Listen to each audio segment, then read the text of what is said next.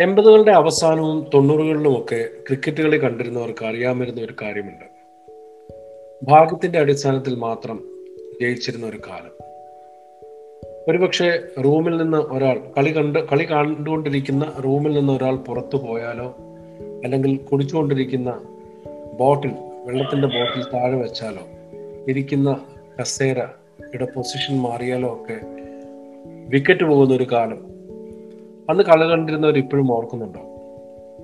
പക്ഷെ ഈ അടുത്ത രണ്ട് ദിവസത്തെ ഓസ്ട്രേലിയ ഇന്ത്യ സീരീസ് കണ്ടപ്പോഴാണ് ടി ട്വന്റി സീരീസ് കണ്ടപ്പോഴാണ് ഇന്ത്യ ഒരു വിജയിക്കുന്ന ടീമായി മാറി. നമുക്കിപ്പോൾ അങ്ങനെ ഒരു ടെൻഷനൊന്നുമില്ല.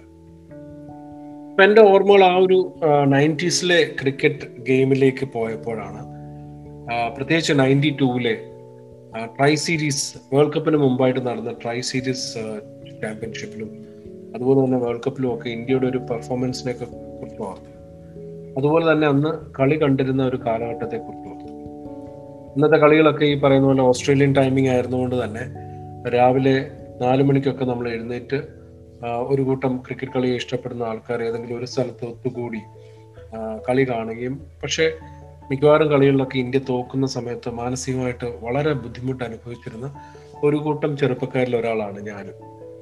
ഇതിനെക്കുറിച്ച് സംസാരിക്കാനായി പിന്നീട് വന്ന ഇന്ത്യൻ ടീമിന് പോസിറ്റീവായിട്ടുണ്ടായ മാറ്റങ്ങളെ കുറിച്ചൊക്കെ സംസാരിക്കാനായി ഇന്ന് എന്റെ കൂടെ ഉള്ളത് ആണ്. ശരത് പ്രൊഫഷണലി ഇവന്റ് മാനേജ്മെന്റ് രംഗത്ത് പതിനഞ്ച് വർഷത്തിലേറെ എക്സ്പീരിയൻസ് ഉള്ള ആളാണ്. ക്രിക്കറ്റിന്റെ തലസ്ഥാനമായ തലശ്ശേരിയിൽ നിന്നാണ് ശരത് വന്നിട്ടുള്ളത്. പല ക്രിക്കറ്റ് മഹാരഥന്മാരുടെയും ബയോഗ്രഫികൾ വായിക്കുകയും ക്രിക്കറ്റിനെ വളരെ സീരിയസ് ആയിട്ട് ഫോളോ ചെയ്യുകയും ചെയ്യുന്ന ഒരാളാണ്. Sharath welcome to my podcast thank you അരുൺചേട്ടൻ Sharath ഞാൻ ഇന്നത്തെ ടോപ്പിക്ക് ഞാൻ ശരത്തിനോട് പറഞ്ഞപ്പോൾ ശരത്തിനോട് ഏകദേശം മനസ്സിലൊരു ഐഡിയ ഉണ്ടായി കാണുന്നു.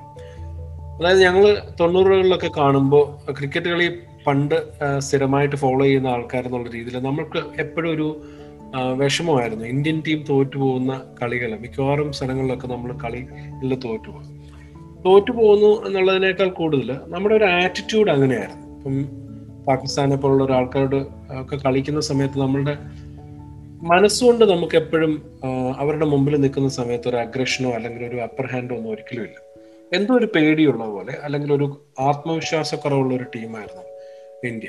അതിനൊരു എക്സെപ്ഷൻ ഉണ്ട്. നയന്റീൻ എയ്റ്റി ത്രീയിൽ നമ്മൾ വേൾഡ് കപ്പ് വിജയിച്ചു. അതിനു മുമ്പ് ഈ പറയുന്ന പോലെ പ്രസന്നയുടെയും വെങ്കട്ട് രാഘവന്റെയും ബിഷൻ സിംഗ് ബേദിയുടെയും ഒക്കെ കാലഘട്ടത്തിലെ നമ്മുടെ സ്പിൻ ബോളിങ്ങിനെയൊക്കെ പേടിച്ചിരുന്ന കാലമുണ്ട്. എയ്റ്റി ഫൈവിലെ ബെൻസൺ ആൻഡ് ഹെഡ്ജർ സീരീസിൽ നമ്മൾ ആ ചാമ്പ്യൻഷിപ്പ് വിജയിക്കുക. അങ്ങനെയുള്ള കുറെ എക്സാമ്പിൾസ് ഉണ്ട്. പക്ഷെ എന്തുകൊണ്ടാണ് അന്നത്തെ കാലത്ത് ഈ ഒരു ടീമിന് മൊത്തത്തിൽ ഒരു ആത്മവിശ്വാസക്കുറവ് ഉണ്ടായിരുന്നത് ഇപ്പൊ അരുൺചേട്ടൻ പറഞ്ഞൊരു ടോപ്പിക്കിനെ കുറിച്ചിട്ട് നമ്മൾ ഇന്ന് കളി കണ്ടതാണ്. ഇന്ന് കളിയുടെ ഫിനിഷിംഗ് നമ്മൾ കണ്ടതാണ്. ലാസ്റ്റ് ഒരു ഓവറിൽ നമുക്ക് ജയിക്കാൻ വേണ്ടിയിരുന്ന പന്ത്രണ്ട് റൺസ് സ്പേസിലുണ്ടായിരുന്നത് ശ്രേയസ് അയ്യറും ഹാർദിക് പാണ്ഡ്യയും. വളരെ ക്ലിനിക്കൽ ആയിട്ടൊരു ഫിനിഷിംഗ് ആയിരുന്നു. രണ്ട് ബോൾ ബാക്കി നിൽക്കുക ഒരു വിക്കറ്റ് പോലും നഷ്ടപ്പെടാതെ രണ്ട് സിക്സും ഒരു ഡബിളും എടുത്തിട്ട് വളരെ ക്ലിനിക്കൽ ഫിനിഷിംഗ് എന്ന് പറയുന്നത് നമുക്ക് ഇരുപത് ഇരുപത്തഞ്ച് വർഷം മുന്നേ നമുക്ക് ചിന്തിക്കാൻ കൂടെ പറ്റാത്ത ഒരു ഫിനിഷിംഗ് അത് ഇപ്പൊ ഒരു അത് റുട്ടീനായി മാറിയിരിക്കുന്നു. ഇന്ത്യൻ ക്രിക്കറ്റ് എന്നല്ല വേൾഡ് ക്രിക്കറ്റിൽ തന്നെ ഫിനിഷേഴ്സ് അല്ലെങ്കിൽ മിഡിൽ ഓർഡറിൽ ഫിനിഷേഴ്സ് പ്രൊഫഷണലി അവതരിച്ച ഒരു കാലഘട്ടമാണ്. നമ്മൾ നേരത്തെ പറഞ്ഞു തുടങ്ങുമ്പോൾ നമ്മൾ തൊണ്ണൂറുകളിൽ ആണല്ലോ നമ്മളെല്ലാവരും ക്രിക്കറ്റ് ഇപ്പൊ ഞാനായാലും അരുന്തേട്ടനായാലും നമ്മളെല്ലാം ക്രിക്കറ്റ് സീരിയസ് ആയിട്ട് വാച്ച് ചെയ്യാൻ തുടങ്ങുന്ന ഒരു ഒരു കാലഘട്ടം എന്ന് പറഞ്ഞാൽ തൊണ്ണൂറുകളാണ്. എൺപതുകൾ നമ്മൾ നമ്മുടെ കേട്ട് അല്ലെങ്കിൽ ടെലിവിഷന്റെ ഒക്കെ വരവിന് മുന്നേ അല്ലെങ്കിൽ വരവിന്റെ ആ സമയത്തുള്ള കളികളൊക്കെ ആയിരുന്നു. എയ്റ്റി ത്രീ ആണെങ്കിലും എയ്റ്റി സെവൻ ആണെങ്കിലും അതൊക്കെ നമുക്ക് ഒരു ചെറിയ ഒരു അങ്ങനെ ഒരു വ്യക്തമായ ഒരു ഓർമ്മയൊന്നുമില്ല. കേട്ട് കേൾവികൾ മാത്രം. അപ്പൊ നമ്മൾ കൂടുതൽ ക്രിക്കറ്റിലേക്ക് നമ്മൾ കൂടുതൽ ആകർഷരാകുന്നതും കാണാൻ കാണാൻ നമുക്ക് ചാനലുകളിലേക്ക് വരുന്നതൊക്കെ നയന്റീസിലാണ് അപ്പൊ നയന്റീസിൽ ഈ പറഞ്ഞ പോലെ നമുക്കൊരു ഇന്ത്യൻ ക്രിക്കറ്റ് എന്ന് പറയുന്നത് അന്നൊരു ടീം ഗെയിം എന്നൊന്നും പറയാൻ പറ്റില്ല. ഒരിക്കലും ഏതാനും ചില പ്ലേയേഴ്സിന്റെ പ്ലേയേഴ്സിനെ മാത്രം ഡിപ്പെൻഡ് ചെയ്തിട്ട്. അത് പേരെടുത്ത് പറഞ്ഞ സച്ചിൻ ടെണ്ടുൽക്കർ അല്ലെങ്കിൽ അസറുദ്ദീൻ ജഡേജ. ഇത്യാദി ഒരു അല്ലെങ്കിൽ ഇടയ്ക്ക് വന്ന് മിന്നിത്തെളിഞ്ഞ തെളിഞ്ഞ ഒരു വിനോദ് കാംബ്ലിയെ പോലത്തെ ആരെങ്കിലും. കുറച്ച് പേര് മാത്രമായിരുന്നു നമുക്ക് രക്ഷകരെന്ന് പറയാൻ പറ്റുന്നത്. അല്ലെങ്കിൽ ഒരിക്കലും ഒരു ടോട്ടൽ ടോട്ടാലിറ്റി ഒന്നും ഉണ്ടായിരുന്നില്ല. ഇതിനെക്കാട്ടിലും ഉപരിയായിട്ട് നമുക്ക് ഗവാസ്കർ ശ്രീകാന്തും ഒക്കെ ഉണ്ടായിരുന്നല്ലോ. അവരൊക്കെ നല്ല നന്നായി കളിക്കുന്ന ആൾക്കാരും അവർ അവരുടേതായ ദിവസങ്ങളിൽ ഭയങ്കരമായിട്ട് തിളങ്ങുകയും ചെയ്യുന്ന ആൾക്കാരും ഉണ്ടായിരുന്നു. അതെ അതെ. കറക്റ്റ് ആണ്. കറക്റ്റ് ആണ്.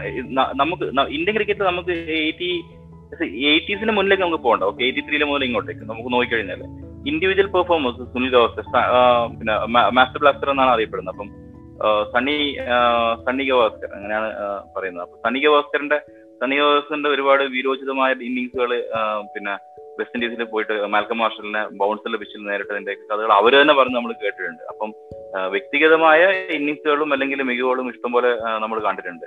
അത് രണ്ട് ദശാബ്ദങ്ങൾ എയ്റ്റീസിലാണെങ്കിലും നയന്റീസ് ആണെങ്കിലും ഒരു സുലഭമായിട്ട് നമുക്ക് കാണാൻ പറ്റുന്നുണ്ട്. പക്ഷെ as a as a team game India ഒരിക്കലും ഡിപ്പെൻഡബിൾ ആയിരുന്നില്ല. നമുക്ക് നമുക്ക് കാണികൾക്ക് ഒരിക്കലും ഒരു ഡിപ്പെൻഡബിലിറ്റി ഉണ്ടായിരുന്നില്ല. എന്ന് പറഞ്ഞാൽ ഇപ്പൊ നമ്മൾ പാകിസ്ഥാൻ ടീമിനെ കുറിച്ച് ഇപ്പൊ പറയുന്ന പോലെ ഏത് ടീമിനോടും ജയിക്കുകയും ഏത് ടീമിനോടും ഏത് വലിയ ടീമിനോടും ജയിക്കുകയും അതേപോലെ ഏത് ഒരു സിംബാബ്വേയോട് അല്ലെങ്കിൽ കെന്നിയോടും തോക്കുകയും ഏത് ഏത് ദിവസവും തോക്കുകയും ചെയ്യുന്ന ഒരു ഒരു ഒരു കൺസിസ്റ്റൻസി ഇല്ലാത്തൊരു ഒരു ടീമായിരുന്നു ഇന്ത്യ. അത് നമ്മൾ നേരത്തെ അരവിന്ദ് പറഞ്ഞ പോലെ നമ്മൾ ഇരുന്നിടന്ന് എണീക്കാതെ പിന്നെ കുടിക്കാൻ ഉപയോഗിച്ച ഗ്ലാസ് മാറ്റി വെക്കാതെ ശ്വാസം അടക്കി പിടിച്ചിരുന്നു. ഒരു വിക്കറ്റും പോകാതെ നമ്മൾ കാത്തിരുന്ന് ഓരോ ജയവും നമ്മൾ സൂക്ഷ്മമായിട്ട് നമ്മളെയും കൂടെ എഫേർട്ട് കൊണ്ട് നേടിയെന്ന പോലെ. ആ, കാര്യം നമുക്ക് ഡിപ്പെൻഡ് ചെയ്യാൻ ഒരു ഒരു- മിഡിൽ ഓർഡറിൽ ഒരു പ്രൊഫഷണൽ ഫിനിഷേഴ്സ് ഒന്നും ഇല്ലാത്തൊരു കാലഘട്ടമായിരുന്നു. സി അതിനെക്കാട്ടൊക്കെ ഉപരി നമുക്ക് നമുക്ക് നമുക്ക് നോക്കേണ്ടത് ഇൻഡിവിജ്വൽ പെർഫോമൻസ് അല്ല. നമുക്ക് നോക്കേണ്ടത് ഈ ക്രിക്കറ്റിൽ പതിനൊന്ന് ആൾക്കാരെയും നയിക്കാൻ ഒരു ക്യാപ്റ്റൻ നമ്മൾ ചരിത്രം നോക്കി കഴിഞ്ഞാൽ ഇപ്പൊ വെസ്റ്റ് ഇൻഡീസ് ക്രിക്കറ്റ് എടുത്തു നോക്കി കഴിഞ്ഞാൽ എയ്റ്റീസിലും സെവന്റീസിലും ആണ് ക്രിക്കറ്റ് പവർ ഹൗസ് ആയിട്ട് വെസ്റ്റ് ഇൻഡീസ് വരുന്നത്. അതിന്റെ മുന്നേ ഓസ്ട്രേലിയ ഉണ്ടായിരുന്നു ഇംഗ്ലണ്ട് ഉണ്ടായിരുന്നു അതാത് കാലഘട്ടങ്ങളിൽ. പക്ഷെ ഒരു പേസ് ബാറ്ററിയെ പിന്നെ ക്രിക്കറ്റിന്റെ ലോകത്തിന് മുന്നേ അവത- അവതരിപ്പിക്കുന്ന അഞ്ച് മികച്ച ബോളേഴ്സ് മികച്ച പേസ് ബോളേഴ്സിനെ അവതരിപ്പിച്ചുകൊണ്ട് ക്രിക്കറ്റ് ലോകത്തേക്ക് കടന്നു വരുന്ന വെസ്റ്റ് ഇൻഡീസ് ആയിരുന്നു ശരിക്കും വേൾഡ് ക്രിക്കറ്റിൽ ഒരു വലിയൊരു ചേഞ്ചസ് കൊണ്ടുവന്നത്. അന്ന് വെസ്റ്റ് ഇൻഡീസിന് നയിക്കാൻ ക്ലൈവ് ലോയിഡ് ഉണ്ടായിരുന്നു നീണ്ട പത്ത് വർഷം. എഴുപത്തഞ്ച് മുതൽ എൺപത്തഞ്ച് വരെ നീണ്ട കാലയളവിൽ ക്ലൈലോയിഡ് എന്ന മികച്ച ക്യാപ്റ്റന്റെ കീഴിലായിരുന്നു വെസ്റ്റ് ഇൻഡീസ്. അതേപോലെ നമ്മൾ എടുത്തു നോക്കുകയാണെങ്കിൽ തൊണ്ണൂറ്റഞ്ച് മുതൽ രണ്ടായിരത്തി അഞ്ച് വരെ ഓസ്ട്രേലിയൻ ക്രിക്കറ്റ് കളിച്ചിരുന്ന സ്റ്റീവോ എന്ന അമാനുഷികമായ ക്യാപ്റ്റന്റെ കീഴിലായിരുന്നു. അതിന് അങ്ങോ അതിനുശേഷം റിക്കി പോണ്ടിങ് വന്നു. നമ്മൾ ചരിത്രം എടുത്തു നോക്കിക്കഴിഞ്ഞാൽ ഹാൻസി ക്രോണിയ ഹാൻസി ക്രോണിയ എന്ന മികച്ച ക്രിക്കറ്റ് അവസാനം ബെറ്റിംഗ് സ്കാമിലൊക്കെ പെട്ട് അതൊരു ദുരന്തം പര്യവസാനം ആയിരുന്നെങ്കിലും പക്ഷെ നമ്മൾ ചരിത്രം പരിശോധിച്ചു കഴിഞ്ഞാൽ ഏത് ടീമാണ് ക്രിക്കറ്റ് ടീമാണെങ്കിലും മികച്ച ക്യാപ്റ്റന്റെ കീഴിൽ മാത്രമേ നമുക്ക് ആ ടീമിന് പെർഫോം ചെയ്യാൻ പറ്റിയിട്ടുള്ളൂ. അതിൽ അത് നമ്മൾക്ക് ശരിക്കും നമ്മളത് ഇവാലുവേറ്റ് ചെയ്യേണ്ട ഒരു പോയിന്റ് ആണെന്നാണ് എനിക്ക് തോന്നുന്നത്. നമ്മൾ ഇൻഡിവിജ്വൽ പെർഫോമൻസിന് ഒരു ലെവലിന് അപ്പുറത്തേക്ക് ഒരു ടീമിനെ കൊണ്ടുപോകാൻ പറ്റില്ല. നമുക്ക് ഒരിക്കലും കൊണ്ടുപോകാൻ പറ്റില്ല. അത് ഒരു അഞ്ച് പ്ലേയേഴ്സ് ആയാലും പത്ത് പ്ലേയേഴ്സ് ആണെങ്കിലും ഒരിക്കലും കൊണ്ടുപോകാൻ പറ്റില്ല. അതിന്റെ ഏറ്റവും വലിയ എക്സാമ്പിൾസ് ആണ് ഈ മൂന്ന് പേര്. അവിടെ ഒരു നയന്റീസിന്റെ എൻഡിൽ അവസാനത്തെ ഒരു ചേഞ്ചാണ് ഒരു ഇന്ത്യൻ ക്രിക്കറ്റിൽ വന്നൊരു ചേഞ്ചാണ് ശരിക്കും ഈ വന്ന മാറ്റങ്ങൾക്കെല്ലാം തുടക്കം. നമുക്ക് ആ മാറ്റത്തിനെ കുറിച്ചിട്ട് കൂടുതൽ സംസാരിക്കാം. ആ ഒരു മാറ്റം എങ്ങനെയാണ്? അപ്പം നമ്മൾ ഞാൻ ആദ്യമായിട്ട് കാണുന്ന ആ ഒരു മാറ്റം വരുന്നത് സൗരവ് ഗാംഗുലി വന്നതിന് ശേഷമാണ്. ഒരു ക്യാപ്റ്റന്റെ ലാംഗ്വേജ് കമ്മ്യൂണിക്കേറ്റ് ചെയ്യുന്ന ആൾ അതിനു മുമ്പും ഈ പറയുന്ന പോലെ നമുക്ക് ഒരുപാട് ആൾക്കാരുണ്ട് ഇപ്പം. പട്ടോടി മുതൽ ഇങ്ങോട്ട് കപിൽ ദേവും ഒക്കെ അതിന്റെ നമുക്ക് ഒരുപാട് ക്യാപ്റ്റൻസ് അതിന് മുമ്പ് വന്നിട്ടുണ്ട്. പക്ഷെ സൗരവ് ഗാംഗുലിയാണ് ആ ഒരു ലാംഗ്വേജ് ആദ്യമായിട്ട് കമ്മ്യൂണിക്കേറ്റ് ചെയ്യുന്നത്. ഇപ്പം സൗരവ് ഒരു തന്നെ ഒരു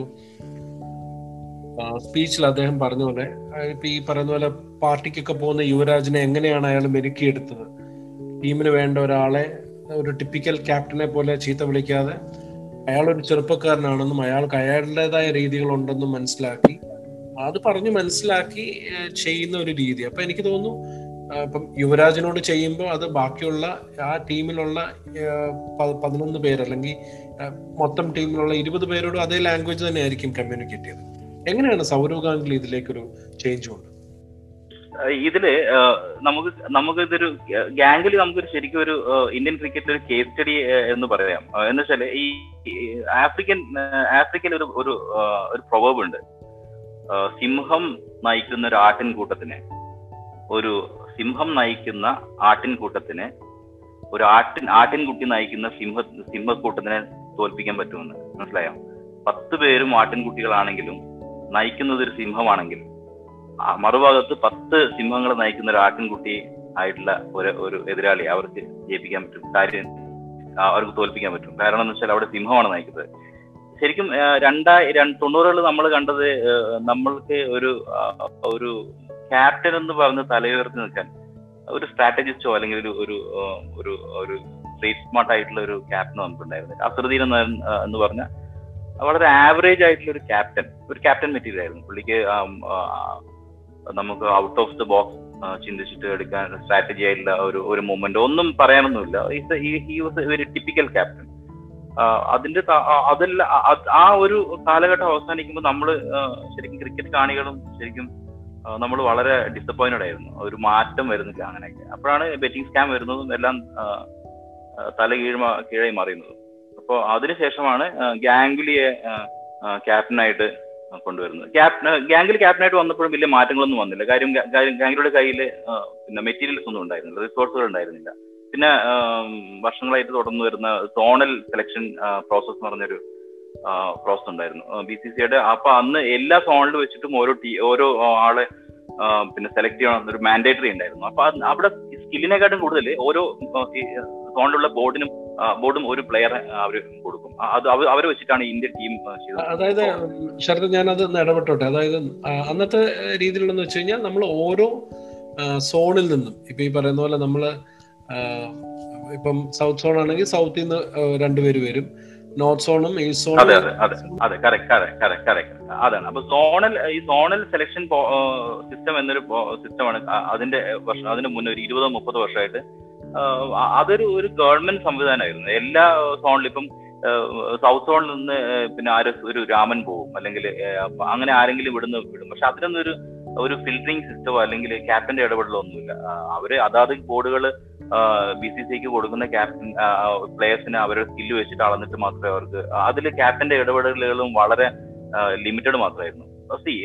ഗാംഗുലി ക്യാപ്റ്റനായി കഴിഞ്ഞപ്പോൾ എന്ത് സംഭവിച്ചെന്ന് വെച്ചാൽ ഗാംഗുലിയുടെ കൂടെ വേറൊരു ഒരു ലെജൻഡ് കൂടെ അവിടെ അവതരിച്ചു. അതാണ് ജോൺ റൈറ്റ് നമ്മുടെ ഹിസ്റ്ററിയിൽ ഒന്നുകിൽ എഴുതാത്തതോ അല്ലെങ്കിൽ എഴുതാൻ മറന്നുപോയതോ ആയ ഒരു പേരാണ്. ശരിക്കും അതൊരു ഒരു ഒരു മാറ്റത്തിന്റെ മാറ്റത്തിന്റെ മാറ്റം കൊണ്ടുവന്നൊരു ഒരു ഒരു വ്യക്തി എന്ന നിലയിൽ ശരിക്കും പിന്നെ നമ്മുടെ ഇന്ത്യൻ ക്രിക്കറ്റ് ഹിസ്റ്ററി എഴുതുമ്പോൾ ഏറ്റവും മുകളിൽ എഴുതേണ്ട പേരാ ജോൺ റൈറ്റിന്റെ പേര്. കാര്യം ജോൺ റൈറ്റ് ആണ് ആദ്യമായിട്ട് ഫോറിൻ കോച്ച് എന്ന് പറഞ്ഞിട്ട് ഇന്ത്യൻ അന്ന് ഒരുപാട് അതിന് ഒരുപാട് ഒരുപാട് എഗെയിൻസ്റ്റ് ആയിട്ടുള്ള ഒരുപാട് ഇതുണ്ടായിരുന്നു. പിന്നെ ഒപ്പീനിയൻ ഉണ്ടായിരുന്നു. ഫോറിൻ കോച്ചിനെ കൊണ്ടുവരുന്നത്. അപ്പൊ ഫോറിൻ കോച്ചിനെ കൊണ്ടുവന്നു. അതൊരു വലിയ മാറ്റമായിരുന്നു. അപ്പം ആദ്യമായിട്ട് അവർ ചെയ്തെന്ന് വെച്ചാൽ ഈ സോണൽ സെലക്ഷൻ പ്രോസസ് എന്ന സംഭവത്തിന് അവർ എടുത്തു കളഞ്ഞു. അതിന് ഒരുപാട് പിന്നെ എതിരഭിപ്രായങ്ങൾ ഉണ്ടായിരുന്നു. അപ്പൊ പിന്നെ ഗാംഗുലിക്കും ഈ ഗാംഗുലി ഇതിൽ സെലക്ഷൻ പ്രോസസ്സിൽ കൂടുതൽ ഇടപെട്ട് തുടങ്ങി. അതുവരെ ഇല്ലാതിരുന്ന ഫിസിക്കൽ ഫിറ്റ്നസ് അതുപോലെ മെന്റൽ കണ്ടീഷനിങ് ഇത്യാദി സാധനങ്ങളൊക്കെ ടീമിലേക്ക് വന്നു തുടങ്ങി. പ്രൊഫഷണലിസം അതിന്റെ എല്ലാ റൂത്ത്ലെസ്നെസ്സോട് കൂടിയിട്ടും കൊണ്ടുവന്ന് അവതരിപ്പിക്കാൻ ബാധ്യസ്ഥനായ അല്ലെങ്കിൽ അതിന് ഇൻസ്ട്രുമെന്റൽ ആയ ഒരു ക്യാപ്റ്റനായിരുന്നു ഗാംഗ് ഗാംഗുലി കൊണ്ടുവന്ന യങ് ടാലൻസ് യുവരാജ് കേഫ് സെവാഗ് ഇവരുടെ എല്ലാം ഇവരെ എല്ലാം അവതരിപ്പിച്ചത് ഗാംഗുലി എന്ന ഒരു ക്യാപ്റ്റന്റെ ഇടപെടലുകളാണ്. അതുകൂടാണ്ട് പിന്നെ ഒരുപാട് പറഞ്ഞു വരുമ്പോൾ നമുക്ക് ഒരുപാട് സാധനങ്ങളുണ്ട്. എന്ന് വെച്ചാൽ വീഡിയോ അനലിസ്റ്റ് ആദ്യമായിട്ട് വരുന്നത് പിന്നെ ഈ ടൂ തൗസൻഡ് വണ്ണിലാണ് നമുക്ക് അതൊരു വീഡിയോ അനലിസ്റ്റ് സംഭവം ഉണ്ടായിരുന്നില്ല. റാംകി എന്ന് പറഞ്ഞ ഒരാളായിരുന്നു. നമ്മൾ വീഡിയോ അനലിസ്റ്റ് എന്ന് പറയുമ്പോൾ നമ്മൾ കളികൾ നമ്മൾ മറ്റുള്ളവരുടെ സ്റ്റൈലും അല്ലെ നമ്മൾ കളിച്ച കളികളും നമ്മൾ വീഡിയോയിൽ കണ്ടിട്ട് അതിനെ ഇവാലുവേറ്റ് ചെയ്ത് അതിന്റെ ബേസിസിൽ പെർഫോമൻസ് ഇംപ്രൂവ് ചെയ്യുക ഇവാലുവേറ്റ് ചെയ്യുക. അത് തന്നെയല്ലേ? അതൊരു നട്ഷെല്ല് പറഞ്ഞു കഴിഞ്ഞാൽ വളരെ ഒരു ചെറിയ നട്ഷെല്ല് പറഞ്ഞാൽ അതാണ്. പക്ഷെ അതിനെക്കാട്ടും അതിന് നമുക്ക് ചിന്തിക്കുന്നതിനെക്കാട്ടും എത്രയോ അപ്പുറമാണ് ഒരു വീഡിയോ അനലിസ്റ്റ്. മിസ്റ്റർ രാംകി എന്ന് പറഞ്ഞത് രാമകൃഷ്ണൻ എന്നാണ് പേര് പുള്ളി രാംകി എന്ന് അറിയപ്പെടുന്നത്. ഈ രാംകി ആയിരുന്നു ഇന്ത്യയുടെ ആദ്യത്തെ വീഡിയോ അനലിസ്റ്റ്. രാംകിയുടെ റെസ്പോൺസിബിലിറ്റി എന്ന് വെച്ചാൽ പോയിന്റിൽ ഫീൽ ചെയ്യുന്ന യുവരാജ് ആണെങ്കിൽ ബാറ്റ് ചെയ്യുന്ന സ്റ്റീവോ ആണെങ്കിൽ സ്റ്റീവോയുടെ ഏത് ഷോട്ടാണ് പോയിന്റിലേക്ക് വരുന്നത് എന്ന് ആ അനലിസ്റ്റ് വ്യക്തമായി പഠിക്കുകയും അത് ഏത് ബോൾ ചെയ്താലാണ് ഈ ബോൾ പോയിന്റിലേക്ക് വരുന്നതെന്നും യുവരാജിനോടും ഈ ബോളറോടുമുള്ള കമ്മ്യൂണിക്കേഷൻ അപ്പൊ അടുത്ത ബോൾ വരുന്നത് ഗുഡ് ലെങ്ത്തിൽ നിന്ന് ഔട്ട് സിംഗർ ആയിട്ട് വരുന്ന ബോൾ ആയിരിക്കുമെന്ന് ഉള്ള മെസ്സേജ് ബോളർ കൊടുക്കുകയും അപ്പൊ അവിടെ പോയിന്റിൽ യുവരാജ് റെഡിയായി നിൽക്കും ഇതാണ് പ്രൊഫഷണലിസ്റ്റിന്റെ അങ്ങേയറ്റം എന്ന് പറയുന്നത്. ഇവിടെ സി പാരലലി അവിടെ ഒരു സ്റ്റോറി നടക്കുന്നുണ്ട്. ഇത് നമ്മൾക്ക് കാണുന്ന ഒരു വ്യൂ എന്ന് വെച്ചാൽ നേരെ ഒരു ക്യാമറ വെച്ചിട്ട് നമുക്ക് നേരെ നമുക്ക് ഒരു ടോപ്പ് വ്യൂവിൽ നിന്നാണ് ഇത് കാണുന്നത്. നമുക്കൊന്നും മനസ്സിലാവില്ല. ഒരു ബോൾ ചെയ്യുന്നു ഒരു ഷോട്ട് എടുക്കുന്നു ആൾ ക്യാച്ച് യുവരാജ് റൈറ്റിലേക്ക് ഫുൾ ലെങ്ത് ഡൈവ് ചെയ്യുന്നു എയർന്ന് ക്യാച്ച് എടുക്കുന്നു. എന്താ സംഭവിച്ചു ഒന്നും സംഭവിച്ചല്ലോ. അവൻ ഷോട്ട് കളിച്ച് ഇവൻ ക്യാച്ച് എടുത്തു. പക്ഷെ ഇതിന്റെ പിന്നിലുള്ള ഹോംവർക്ക് അല്ലെങ്കിൽ പ്രൊഫഷണൽ അപ്രോച്ച് എന്ന് പറഞ്ഞത് അത് വർഷങ്ങൾ നീണ്ടു നിൽക്കുന്നത് അല്ലെങ്കിൽ അത്രയും എഫേർട്ടാണ് സി ആ ഒരു ചേഞ്ചാണ് നമ്മൾ ഈ പറഞ്ഞ നയന്റീസിൽ വന്നത്. അതുവരെ ഇല്ലാത്തതും അന്ന് തുടങ്ങിയതുമായ ഒരു ചേഞ്ച് അതായിരുന്നു വീഡിയോ അനലിസം അതുകൂടാണ്ട് മെന്റൽ ആൻഡ് ഫിസിക്കൽ കണ്ടീഷനിങ് എന്ന സംഭവം. നമുക്ക് നോക്കിയാൽ നമുക്ക് നോക്കിയാൽ മനസ്സിലാവും. എൺപതുകളിലും തൊണ്ണൂറുകളിലും ഇന്ത്യൻ പ്ലേയേഴ്സിന്റെ ഫിറ്റ്നസിന്റെ എത്ര ഫിറ്റ്നസ് ഉണ്ടോ നമുക്കറിയാം. ബൗണ്ടറിയിലേക്ക് ഒരു ബോൾ നമ്മൾ ചേസേഴ്സ് ആയിരുന്നു ബേസിക്കലി ബോൾ പോകും പിന്നാലെ ഓടുക. എന്തിനാ? വെറുതെ എക്സ്പോർട്ട് ചെയ്യും. ബോൾ ബോൾ ബൗണ്ടറി കിടക്കും. പക്ഷെ ഇന്ന് നോക്കി ഒരു ഒരാൾ ബോൾ ഓടി തുടങ്ങി അയാൾക്ക് കറക്റ്റ് ആയിട്ട് അറിയാം. എങ്ങനെ അതിനെ ടാക്കിൽ എങ്ങനെ സ്റ്റോപ്പ് ചെയ്യണം. ബൗണ്ടറി ലൈനിൽ വെച്ചിട്ട് ഒരു ക്യാച്ച് എങ്ങനെ എടുക്കാം.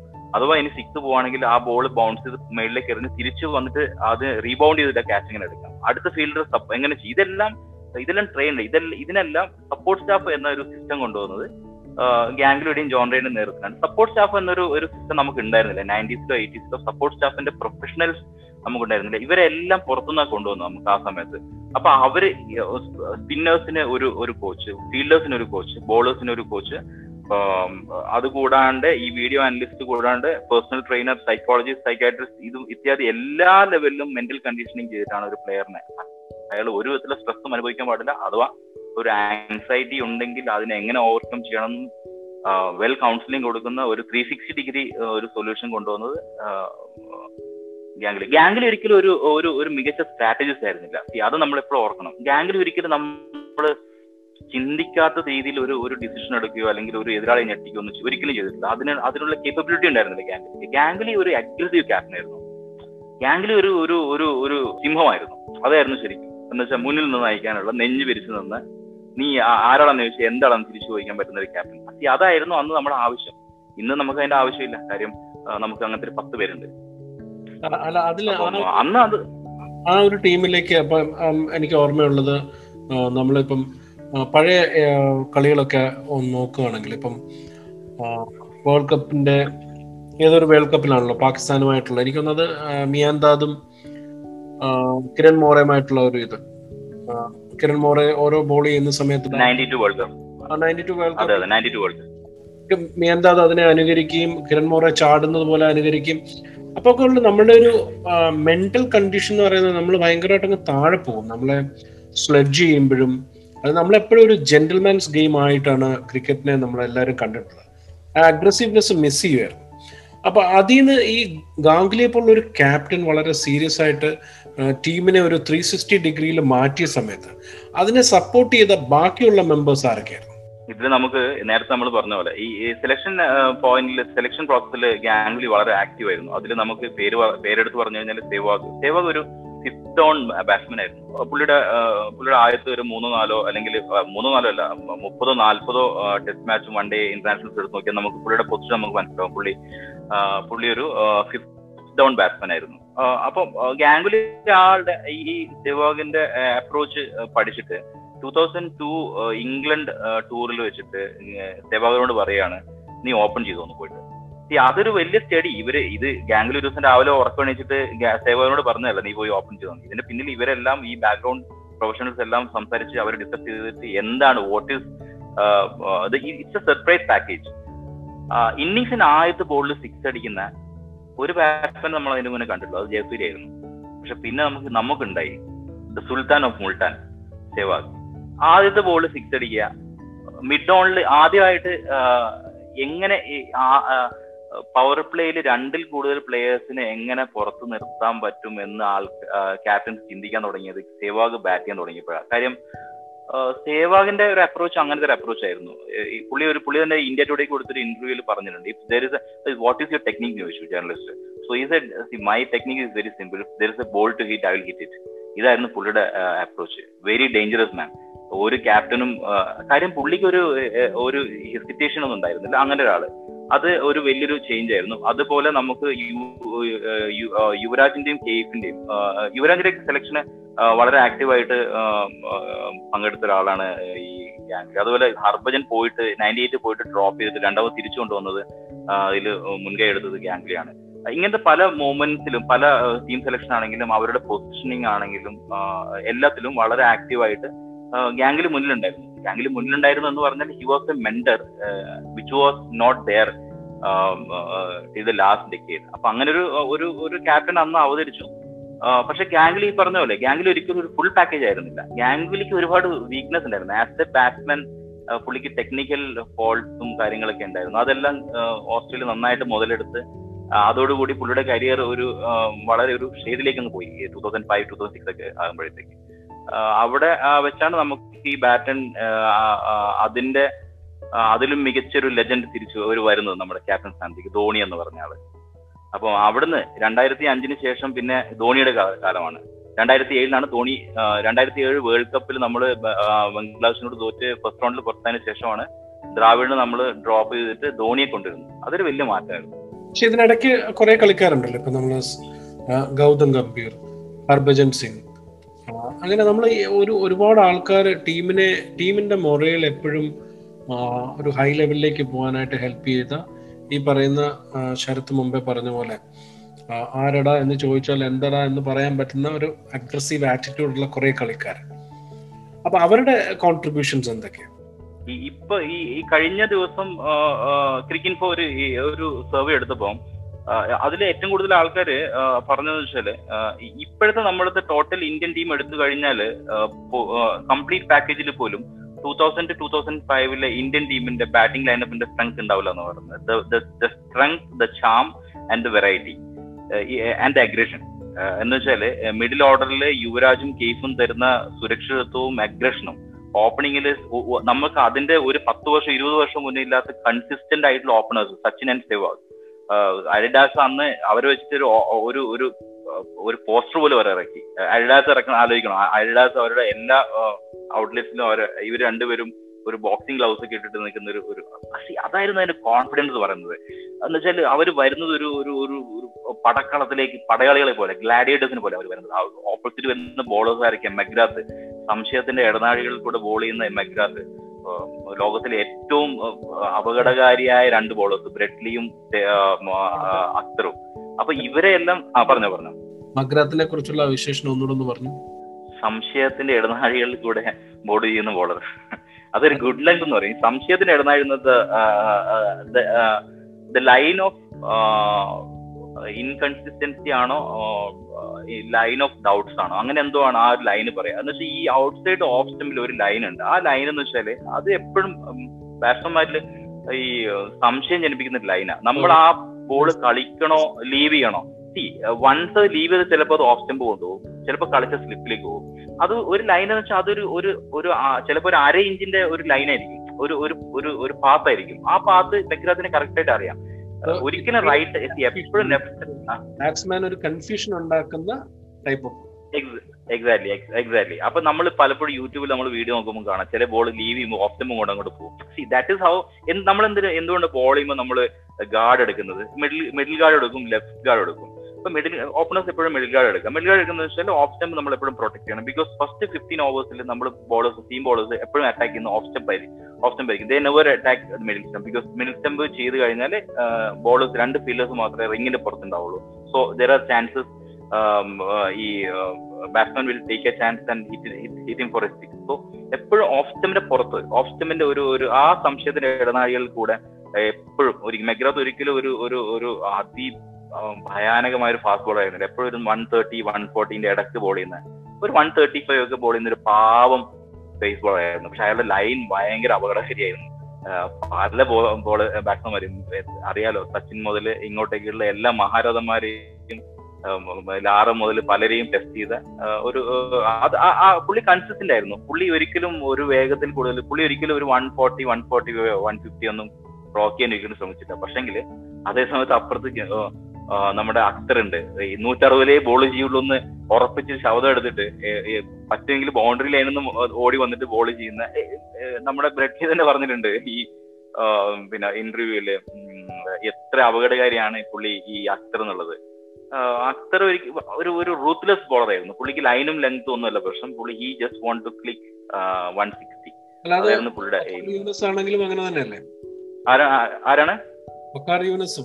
യൂനസും വക്കാർ ഒരിക്കലും സി നമ്മൾ സ്പീഡിനെ കണക്കിലെടുത്ത് നോക്കിക്കഴിഞ്ഞാൽ യൂനസ് ഒരിക്കലും വൺ ഫോർട്ടി ഒക്കെ ടച്ച് ചെയ്ത് ഒന്നും ഒന്ന് മാത്രമേ ഉള്ളൂ. One forty one forty five ഒക്കെ മാക്സിമം ടച്ച് ചെയ്യുന്നുള്ളൂ പുള്ളി ഒരു യോർക്കർ സ്പെഷ്യലിസ്റ്റ് ആയിരുന്നു വക്കാർ യൂണിവേഴ്സ് പക്ഷെ ഷോയബ് അക്തർ ഒരിക്കലും അങ്ങനെ ആയിരുന്നില്ല. എനിക്ക് തോന്നില്ല ഇനിയൊരു ഷോയ് അക്തർ ഉണ്ടാവുമെന്ന് എനിക്ക് തോന്നില്ല കാര്യം ഷോയ് അക്തർ കൊണ്ടുവന്നൊരു ഓറ എന്ന് പറയുന്നത് അത് വിവർ റിച്ചാർഡ്സ് കൊണ്ടുവന്ന ഒരു സ്വാഗും അതുപോലെ മറഡോണ കൊണ്ടുവന്ന ഒരു ഒരു ഓറയൊക്കെ ഉണ്ടായിരുന്നു. അക്തർ അക്തർ ഒരു ബോളർ ആയിരുന്നില്ല. അത്ര ഒരു സംഭവമായിരുന്നു. കാര്യം അക്തർ വരുമ്പോൾ തന്നെ പുള്ളി പുള്ളിയുടെ ഓട്ടോബയോഗ്രഫിയിൽ ഉണ്ട് പറയുന്നുണ്ട്. ചെറുപ്പത്തിൽ പുള്ളിക്ക് ഓടാൻ ഭയങ്കര ഇഷ്ടമായിരുന്നു അപ്പൊ പുള്ളി കുന്നിന്റെ മേളിലേക്ക് കയറിയിട്ട് പുള്ളി ഇങ്ങനെ ഓടും താഴോട്ടേക്ക്. രണ്ടും മൂന്നും നാലും അഞ്ചും പത്തും കിലോമീറ്ററേക്ക് പുള്ളി ഇങ്ങനെ ഓടും. ഈ ലവ് ഇസ് റണ്ണിങ് സോ എന്ത് അതെങ്ങനെ കോൺട്രിബ്യൂട്ട് ചെയ്തു? പുള്ളി പുള്ളി ഓട്ടം സ്പീഡിലേക്ക് കൺവേർട്ട് ചെയ്തു. സാധാരണ ഒരു ഒരു ഫാസ്റ്റ് ബോൾ എടുക്കുന്നതിന്റെ മൂന്നിരട്ടി റണ്ണപ്പെടുത്തിട്ടാണ് അത്ര ഓരോ ബോളും ചെയ്യുന്നത്. അപ്പൊ പറഞ്ഞു വരുന്നത് പിന്നെ മികച്ച ലോങ് റണ്ണപ്പ് ഏറ്റവും കൂടുതൽ എടുത്തിട്ടുള്ളത് അക്തർ തന്നെയായിരിക്കും അല്ലെ? ഷോയബ് അക്തറാണ് ഷോയബ് അക്തറാണ് നമ്മുടെ വൈറ്റ് ലൈൻ കഴിഞ്ഞിട്ട് സോറി ഇന്നർ ലൈൻ കഴിഞ്ഞിട്ട് ഇന്നർ ലൈൻ കഴിഞ്ഞിട്ട് അതിന്റെ പത്തടി കഴിഞ്ഞിട്ടുള്ള പുറത്തുള്ള അഡ്വർടൈസ്മെന്റിന്റെ ബ്രാൻഡിങ് കഴിഞ്ഞിട്ട് ഒരു പത്തടി ബാക്കിൽ നിന്നാണ് ഷോയബ് അക്തർ ബോൾ ചെയ്യുക. ബാക്കി എല്ലാ ബോൾസും മാക്സിമം റിങ്ങിന്റെ ഒരു എഡ്ജിൽ നിന്നാണ് ഏറ്റവും കൂടുതൽ എണ്ണപ്പെടുത്തവർ അവരെ ചെയ്യുള്ളൂ. അത്ര ഓരോ ബോളിനും എടുക്കുന്ന എഫേർട്ട് അതൊരു കാണേണ്ട കാഴ്ച തന്നെയാണ്. എന്റെ എന്റെ ഒരു ഫ്രണ്ടിന്റെ ഫാദർ ബോംബെയിൽ വെച്ചിട്ട് ഈ അക്തർ സീനിയർ ടീമിൽ സെലക്ട് ചെയ്യുന്ന മുന്നേ അണ്ടർ നയന്റീൻ ഒരു കപ്പ് കളിക്കാൻ വേണ്ടിട്ട് നയന്റി ടൂലോ നയന്റി ത്രീയിലോ എന്തോ വന്നിട്ടുണ്ടായിരുന്നു. അപ്പൊ അന്ന് മംഗൾ പറഞ്ഞിട്ടുണ്ടായിരുന്നു ഒരു പാകിസ്ഥാനിൽ ഒരു ബോളർ ഉണ്ട് പുള്ളിയുടെ പേര് ഷോയബ് അക്തർ എന്ന. പുള്ളി ഓരോ ബോളിനും എടുക്കുന്ന എഫേർട്ട് നമ്മൾ കാണേണ്ടതാണ് ഇറ്റ് ഇസ് ജസ്റ്റ് അമേസിങ് അപ്പൊ നമ്മുടെ ഒരു ചിതാരുടെ ഇത്രയും വലിയ ബോളർ പക്ഷെ അധികം താമസിക്കേണ്ടി വന്നില്ല. പുള്ളി വന്നു. അപ്പൊ ബാക്കി ചരിത്രം പക്ഷെ ഈ പറഞ്ഞ ബോളേഴ്സിനൊക്കെ നമ്മൾ നോക്കി കഴിഞ്ഞ് ഈ രണ്ടായിരത്തി മൂന്ന് വേൾഡ് കപ്പിലൊക്കെ പാകിസ്ഥാനെതിരെ നമ്മൾ കളിക്കുമ്പോൾ പാകിസ്ഥാൻ നമുക്കൊരു മോശമല്ലാത്തൊരു ഒരു ഒരു ഒരു സ്കോർ നമുക്ക് ടു സെവന്റി സിക്സ് ആയിരുന്നു നമ്മുടെ നമ്മൾ ചേസ് ചെയ്യേണ്ടത്. അത് ആ ഒരു വേൾഡ് കപ്പ് ക്വാർട്ടർ ഫൈനലിൽ അങ്ങനെ ഒരു റൺസ് ചേസ് ചെയ്തെടുക്കാന്ന് വെച്ചാൽ ചെറിയ കാര്യമൊന്നുമല്ല. അപ്പൊ അന്ന് നമ്മളെ തുണച്ചത് നമ്മുടെ ലിറ്റിൽ മാസ്റ്റർ ആയിരുന്നു. അന്ന് ഷോയ് ഭക്തറിനെ തേർഡ് മാന്റെ മുകളിൽ കൂടെ സിക്സ് അടിച്ചിട്ട് ആ സിക്സ് ഇന്നും ഷോയബ് അക്തർ റിമൈൻഡ് ചെയ്യുന്നുണ്ട് പല ഇന്റർവ്യൂസ് അപ്പൊ ഈ പിന്നെ എന്റെ ഓർമ്മയിലുള്ള വേറൊരു മൊമെന്റ് നമ്മൾ ഈ ഒരു അഗ്രസീവ്നെസ്സിലേക്ക് വന്നു എന്നുള്ള തോന്നൽ ഉണ്ടാക്കിയ ഒരു മൊമെന്റ് ഫ്ലിൻഡ് ഓഫിനായിട്ടുള്ള പ്രതികാരം. നാച്ചുറസ്റ്റ് ടൂർണമെന്റിൽ ഇൻഡീസെന്റ് ആയിട്ടുള്ള സൗരവ് ഗാംഗുലിയുടെ ടീഷർട്ട് ചുഴറ്റിയിട്ടുള്ള പ്രകടനം അല്ലെ? അതെ അതെ. അത് അതിനെ ഒരു അതിന് ചെറിയ ചരിത്രമുണ്ട്. അതിന് ആ സംഭവത്തിന് അല്ലെ എല്ലാവരും കണ്ടതായിരിക്കും. പക്ഷെ ചരിത്രം നമ്മൾ എപ്പോഴും നമ്മൾ ഓർക്കുമ്പോൾ ഗാംഗുലി ടീഷർട്ട് ചവിട്ടി മാത്രമാണ് നമ്മൾ ഓർക്കുക. പക്ഷെ അതിനു മുന്നേ അതിന് അതൊരു പ്രതികാരമായിരുന്നു ശരിക്കും. അത് ഗാംഗുലി വളരെ പേഴ്സണൽ ആയിട്ടൊരു പ്രതികാരമായിരുന്നു. കാര്യം അതിന് മുന്നേ നടന്നൊരു ഇന്ത്യ ഇംഗ്ലണ്ടിന് ഒരു ഇന്ത്യൻ ടൂർ ഉണ്ടായിരുന്നു. ഇന്ത്യൻ ടൂറിന്റെ ലാസ്റ്റ് മാച്ചിൽ ലാസ്റ്റ് ഓഡിയയിൽ ഇംഗ്ലണ്ട് ഇന്ത്യയ്ക്ക് ജയിക്കുന്ന ലാസ്റ്റ് ഓവറിൽ പന്ത്രണ്ട് റൺസ് ഇന്നത്തെ സെയിം അവസ്ഥ. ഇതേ അവസ്ഥയായിരുന്നു. പന്ത്രണ്ട് റൺസ് മതിയായിരുന്നു ജയിക്കാൻ. പക്ഷെ ഇന്ത്യ നാല് റൺസിന് തോറ്റു ദയനീയമായിട്ട്. അപ്പൊ അന്ന് അത് സീരീസ് ഡിസൈഡർ ആയിരുന്നു. കാര്യം രണ്ട് രണ്ട് നിൽക്കായിരുന്നു. ലാസ്റ്റ് മാച്ച് ആയിരുന്നു. അഞ്ചാമത്തെ മാച്ച് ആയിരുന്നു. ആ കളി ജയിച്ചിട്ട് ആ ഓവർ ചെയ്തത് പ്രിന്റ് ഓഫ് ആയിരുന്നു. പ്രിന്റ് ഓഫ് ആ കളി ജയിച്ചിട്ട് പ്രിന്റ് ഓഫ് ഷർട്ട് ഒരുക്കിയിട്ട് ഒരിക്കലും അങ്ങനെ ഒരു ക്രിക്കറ്റിൽ നമ്മൾ ഒരിക്കലും കാണാത്ത കാഴ്ച. ഫുട്ബോൾ ഫുട്ബോൾ നമ്മൾ കണ്ടിട്ടുണ്ട്. ഗോൾ അടിച്ചു കഴിഞ്ഞാൽ ഷർട്ട് ഊരിയിട്ട് സെലിബ്രേറ്റ് ചെയ്യുന്നത്. പക്ഷെ ക്രിക്കറ്റ് നമ്മൾ എപ്പോഴും നമ്മൾ പറയുന്ന ഒരു ജെന്റിൽമാൻസ് ഗെയിമാണ് നമ്മൾ വിചാരിച്ചത്. അപ്പം ഫ്ലിൻഡോഫ് അങ്ങനെ ഒരാളുമാണ്. ഫ്ലിൻഡോഫ് വളരെ അഗ്രസീവ് ആയിട്ടുള്ള ഒരു ഒരു ഒരു പ്ലെയർ ആണ്. പുള്ളി അത് സെലിബ്രേറ്റ് ചെയ്തു. പുള്ളി ഷർട്ട് ഊരി ഓടി. പക്ഷെ അത് അത് ഇപ്പോഴും ഇന്നലെ ഈ നമ്മൾ യൂട്യൂബ് നോക്കിയാണ്. അത് കണ്ടിട്ട് ഒരു ഒരു രണ്ട് മിനിറ്റ് ഗാംഗുലി അതിങ്ങനെ നോക്കിയിട്ട് പുള്ളി തിരിച്ചുപോയി തല താഴ്ത്തിയിട്ട്. ആ സൈഡ് സീൻ ഫുള്ള് ഫ്രണ്ട് പുള്ളി പുള്ളി കാണുന്നത്. പുള്ളി തിരിച്ചു അപ്പൊ നമ്മളും നമുക്കും എല്ലാവർക്കും ഇന്ത്യക്കാർ എന്ന രീതിയിൽ നമുക്കത് വലിയൊരു വിഷമം ഉണ്ടാക്കി. പക്ഷെ അത് കഴിഞ്ഞിട്ടാണ് രണ്ടായിരത്തി രണ്ടിൽ നാഷണൽ ട്രോഫി വരുന്നത്. അപ്പൊ അവിടെ വെച്ചിട്ട് അന്നത്തെ വേൾഡ് കപ്പ് വേൾഡ് റെക്കോർഡ് സ്കോറെ ത്രീ ട്വന്റി എയ്റ്റ് എന്നാണ് എന്റെ ഓർമ്മ. Three twenty eight India chase ചെയ്ത് ജയിക്കുന്നു. അത് അന്ന് നൂറ്റി നാല്പത്തി അഞ്ചിന് അഞ്ച് എന്ന നിലയിൽ ഇന്ത്യ പതറി. See, നമ്മൾ അതിന്റെ മുന്നത്തെ ചരിത്രം എടുത്തു പോയി കഴിഞ്ഞാൽ നൂറ്റി നാല്പത്തഞ്ചിന് അഞ്ച് എന്ന് പറഞ്ഞാൽ ഏറ്റവും നല്ലത് ടി വി ഓഫാക്കി പോയി കിടന്നുറങ്ങാൻ രാവിലെ മനോരമ വായിക്കാം. എങ്ങനെ തോറ്റെന്ന് അറിയാം. അത്ര അത്ര മാത്രമേ ഉള്ളൂ. പക്ഷെങ്കിൽ അന്ന് രാത്രി ചരിത്രം കുറിക്കപ്പെട്ടു. ഈ ഈ പറഞ്ഞ പ്രൊഫഷണലിസ്റ്റ് പ്രൊഫഷണലിസ്റ്റുകളും വീഡിയോ അനലിസ്റ്റുകളും ഫിസിക്കൽ ഫിറ്റ്നസ് ട്രെയിനേഴ്സും മെന്റൽ ട്രെയിനേഴ്സും എന്താണ് ചെയ്തത്? അവരുടെ ബാക്ക്ഗ്രൗണ്ടിന്റെ വർക്ക് എന്തായിരുന്നു? അന്ന് അവിടെ നമ്മൾക്ക് മനസ്സിലായി. ഇതായിരുന്നു ഔട്ട്പുട്ട് എന്ന്. എങ്ങനെ നൂറ്റി നാല്പത്തി അഞ്ചിന് അഞ്ച് വിക്കറ്റ് പോയ ഈ പോയ അഞ്ച് വിക്കറ്റുകളൊന്നും നമ്മൾ നോക്കിക്കഴിഞ്ഞാൽ മഹാരഥന്മാരാണ്. ഗാംഗുലി പോയി സച്ചിൻ പോയി സെവാഗ് പോയി പിന്നെ രണ്ടുപേരും എനിക്ക് ഓർമ്മയില്ല. രണ്ടുപേരും പോയി അഞ്ച് വിക്കറ്റ് പോയിരിക്കുന്നു. നൂറ്റി നാല്പത്തഞ്ചിന് അഞ്ച്. ഒരു ഒരു പ്രതീക്ഷയ്ക്ക് വകയില്ല. പക്ഷെ അവിടെ വെച്ചിട്ടാണ് കേസ് യുവരാജ് എന്ന രണ്ടാൾക്കാർ അവിടെ ഒത്തുകൂടുന്നത്. കുംബ്ലെ പോയതിനു ശേഷം കെയ്ഫും ഉണ്ടായിരുന്നു പിന്നെ ഒരാളും ഉണ്ടായിരുന്നു. ആ അതെ അതെ അതെ അതെ അതെ. അപ്പൊ ഇത് ഇത് ഈ പാർട്ണർഷിപ്പ് ഈ നൂറ്റി നാൽപ്പത്തി അഞ്ച് എന്ന പാർട്ണർഷിപ്പ് പിരിയുമ്പോൾ നമുക്ക് ജയിക്കാൻ ഏകദേശം ഒരു പത്ത് മുപ്പത്തഞ്ച് റൺസ് മതിയായിരുന്നു. വിജയത്തിന് ഓൾമോസ്റ്റ് അടുത്തെത്തി. അവസാന ഓവറിൽ നമുക്ക് ജയിക്കാൻ അഞ്ച് റൺസ് എന്തോ മതിയായിരുന്നു. രണ്ട് ബോൾ ബാക്കി നിൽക്കുമ്പോൾ നമുക്ക് കളി ജയിച്ചു. കളി ജയിച്ചത് അവിടെ നിൽക്കട്ടെ കളി ജയിച്ചു. കളി ആ ഗാംഗുലിക്ക് ഒരു പ്ലാൻ ഉണ്ടായിരുന്നു. ഗാംഗുലിക്ക് വാങ്കടയിൽ വന്നിട്ട് ഒരു ഒരു ഒരു ഒരു വെള്ളക്കാരനെ അവന് ഷർട്ട് ഒരു വാങ്കടയെ എടുത്ത് ചുറ്റി ഓടാമെങ്കിൽ എനിക്ക് ക്രിക്കറ്റിന്റെ മക്കയായ ലോഡ്സിൽ ബാൽക്കണിയിൽ നിന്ന് ഷർട്ട് ഊരിയിട്ട് ചുഴട്ടാം ആ, എന്ന് അവിടെ അവിടെ ഒരു സ്റ്റേറ്റ്മെന്റ് ആയിരുന്നു. അവിടെ നമുക്കൊരു പുത്തൻ താരോദയായിരുന്നു. ഒരു ഒരു ഒരു ഇന്ത്യൻ ക്രിക്കറ്റിന്റെ ഒരു പുതിയ രൂപമായിരുന്നു. കാര്യം നമ്മൾ ആർക്കും പിന്നിലല്ല നമ്മൾ ഇനി നമ്മളെ കണ്ട് ലോക ക്രിക്കറ്റിലെ രാജ്യങ്ങൾ ഭയക്കണം ബ- അതുപോലെ തന്നെ സംഭവിച്ചു. അതിനുശേഷമുള്ള എല്ലാ കളികളും ഓസ്ട്രേലിയ ക്രിക്കറ്റിന് ക്രിക്കറ്റിലെ അതുവരെ ഒരു അപ്രമാദിത്യം അതോടുകൂടി പതുക്കെ താഴോട്ട് വന്നു തുടങ്ങി. കാര്യം എല്ലാ മേഖലകളിലും. അതിനങ്ങോട്ട് അതിനുശേഷമുള്ള ഓവർസീസ് ക്രിക്കറ്റുകൾ സീരീസുകൾ നോക്കി കഴിഞ്ഞാൽ മനസ്സിലാവും. നമുക്ക് നമുക്ക് ആദ്യമായിട്ട് നമ്മൾ സിംബാബ്വേയിൽ വെസ്റ്റ് ഇൻഡീസിൽ വെച്ച് നമ്മൾ സീരീസ് നേടി. അതിനുശേഷം ഓസ്ട്രേലിയയിൽ പോയിട്ട് നമ്മൾ സീരീസ് ലെവൽ ചെയ്തു. എത്രയോ വർഷങ്ങൾക്ക് ശേഷം സംഭവിക്കുന്നത്. നമ്മൾ നൂറ് റൺസിന് ഓൾ ഔട്ട് ആവുന്ന ടീം നമ്മൾ അവിടെ പോയി ലെവൽ ചെയ്തു. രണ്ടാമത്തെ പ്രാവശ്യം പോയിട്ട് നമ്മൾ ജയിച്ചു കളി ജയിച്ചു. ചേഞ്ചസ് അവിടെ വന്നു തുടങ്ങി. അവിടെയാണ് വന്നു തുടങ്ങിയത്. പിന്നെ അങ്ങോട്ടേക്ക് ആ ബാറ്റൺ കൈമാറിയത് ധോണിയിലേക്കാണ്. ശേഷം ചരിത്രമാണ് ധോണി. അതിനു മുമ്പ് ഈ ഒരു പേഴ്സണൽ ഇന്റർവ്യൂ നമ്മുടെ ബ്രേക്ക്ഫാസ്റ്റ് വിത്ത് ചാമ്പ്യൻസ് എന്നുള്ള ഗൗരവ് കപൂറിന്റെ ഇന്റർവ്യൂൽ ഈ ഈ ഒരു മൊമെന്റിനെ കുറിച്ച് സൗരവ് ഗാംഗുലിയോട് ചോദിച്ചു. അപ്പൊ സൗരവ് ഗാംഗുലി പറഞ്ഞു അത് വല്ലപ്പോഴും മാത്രം സംഭവിക്കുന്ന ഒരു കാര്യം. പ്രത്യേകിച്ച് ഈ ഗാംഗുലിയുടെ മക്കൾ ചോദിച്ചു ഇങ്ങനെയൊക്കെ ചെയ്യാൻ പാടുണ്ടോ എന്ന് ചോദിച്ചു. അപ്പൊ അയാൾ പറഞ്ഞു അതങ്ങനെ ചെയ്യാൻ പാടില്ലായിരുന്നു പക്ഷെ എന്ത് ചെയ്യാൻ പറ്റും? ചില സമയങ്ങളിൽ ചില ദിവസങ്ങളിൽ നമുക്ക് അങ്ങനെ ചെയ്തേ പറ്റുള്ളൂ. അപ്പൊ എനിക്കൊന്നും ഒരു ആ സമയത്തുള്ള ഒരു പ്രായം അല്ലെങ്കിൽ ആ സമയത്തൊരു മൂഡ് നമ്മൾ ഇത്രയും ഒരു അവഗണന അനുഭവ അനുഭവിച്ചിട്ട് ഒരാൾ വന്ന് നമ്മുടെ രാജ്യത്ത് വന്ന് ഇതൊക്കെ കാണിച്ചിട്ട് പോയപ്പം അവിടെ വെച്ച് ചെയ്തു. അതിനകത്ത് പറയുന്നുണ്ട് ഈ V V S Laxman actually കല വലത്തെ കയ്യിൽ പിടിക്കുന്നുണ്ട് ആ സമയത്ത്. അതിന് തൊട്ട് മുമ്പ് ഈ ഷർട്ട് വരാൻ പോകുന്ന സമയത്ത് പിടിക്കുന്നുണ്ട്. അപ്പൊ അത് ആശിഷ് നെഹ്റയാണോ പറഞ്ഞെന്ന് തോന്നുന്നു. ആശിഷ് നെഹ്റയുടെ ഇന്റർവ്യൂവിലാണ് കേട്ടെന്ന് തോന്നുന്നു. അപ്പം ഈ കയ്യിൽ ഇങ്ങനെ പിടിക്കുന്ന സമയത്ത് പോലും പുള്ളി ആശിഷ് നെഹ്റ അല്ല കേട്ടോ. ഗാംഗുലിയോട് തന്നെയാ പറയുന്നത്. ഗാംഗുലി തന്നെയാ പറയുന്നത്. അപ്പൊ പറയുന്നുണ്ട് ഈ വി വി എസ് ലക്ഷ്മൺ ഇങ്ങനെ കയ്യിൽ കയ്യിൽ പിടിക്കുന്നുണ്ട്. അപ്പോ ഇപ്പൊ വേണ്ടാന്ന് വെച്ചിട്ടോ. പക്ഷെ അതൊക്കെ മാറ്റിയിട്ട് പുള്ളി ഈ ഒരു സെലിബ്രേഷൻ ഷർട്ട് ചുവട്ടി ചെയ്യുക. ഇപ്പോഴും എനിക്ക് ആ വീഡിയോ കാണുമ്പോൾ എനിക്ക് ഭയങ്കര ഗൂസ് ബംസ് ആണ്. കാരണം ചില സമയങ്ങൾ ഒന്ന് നമ്മുടെ ഫ്ലിൻഡ് ഓഫിന്റെ സിക്സ് സിക്സസ് അതെ പിന്നെ ഈ ഗാംഗ്ലിയുടെ ഈ ഒരു പ്രകടനം. ഇങ്ങനത്തെ ചില സ്പെഷ്യൽ മൊമെന്റ്സ് നമുക്ക് നമ്മളിപ്പോ ഡൗൺ ആയിട്ടിരിക്കുകയാണെങ്കിൽ നമ്മൾ ഇത് കണ്ടാൽ മതി. നമ്മൾ വളരെ ചാർജ്ഡ് അപ്പ് ആവും അപ്പൊ അങ്ങനെ ഒരു ഗാംഗുലി അതെ തീർച്ചയായും. സിമി അഗർവാളുമായിട്ടുള്ള ഒരു ഇന്റർവ്യൂൽ ഈ ഗാംഗുലി സിമി അഗർവാൾ ചോദിക്കുന്നുണ്ട് യുവരാജിനോട് നിങ്ങൾ എന്തെന്ന് സംസാരിച്ചതെന്ന്? അപ്പൊ യുവരാജ് തമാശക്ക് പറയും which movie which hotel we are going in today evening give me some suggestion so സിനിമകളോട് ചോദിക്കും. അപ്പം നീ എന്നെ സത്യം പറയില്ലല്ലോ നീ ചോദിക്കുന്നു. അപ്പം പറഞ്ഞു ഇല്ല അത് ഇവിടെ പറയാൻ പറ്റില്ല. അത് ക്രിക്കറ്റ് ഫീൽഡിൽ അങ്ങനെ പലതും സംഭവിക്കും. നമുക്ക് ചില സംഭവങ്ങൾ ഇവിടെ പറയാൻ പറ്റില്ല. അപ്പം സിനിമകൾ പറയുന്നു ആ പറഞ്ഞ വാക്കുകൾ ജസ്റ്റ് ബി പി തോന്നാം ഞങ്ങൾ നിങ്ങൾ കഥ പറഞ്ഞു പറയോ? അപ്പൊ അത് അവിടെ വെച്ചിട്ട് നടന്നത് ശരിക്കും വളരെ പുള്ളിനെ പേഴ്സണലി സ്ലെഡ് ചെയ്തതാണ്. അത് ആക്ച്വലി പുള്ളി സ്ലെഡ് ചെയ്തതാണ്. എന്ന് വെച്ചാൽ നിന്റെ കഴിഞ്ഞ ഓവറിലെ രണ്ട് ഷോട്ടും ഒന്നിനും കൊള്ളാത്തതായിരുന്നു. എന്ന് പറയുന്നു. അപ്പം പുള്ളി പറയുന്നു "എന്നാ നീ ആദ്യം പോയി ബോളിംഗ് പഠിക്കുന്നു പറയുന്നു.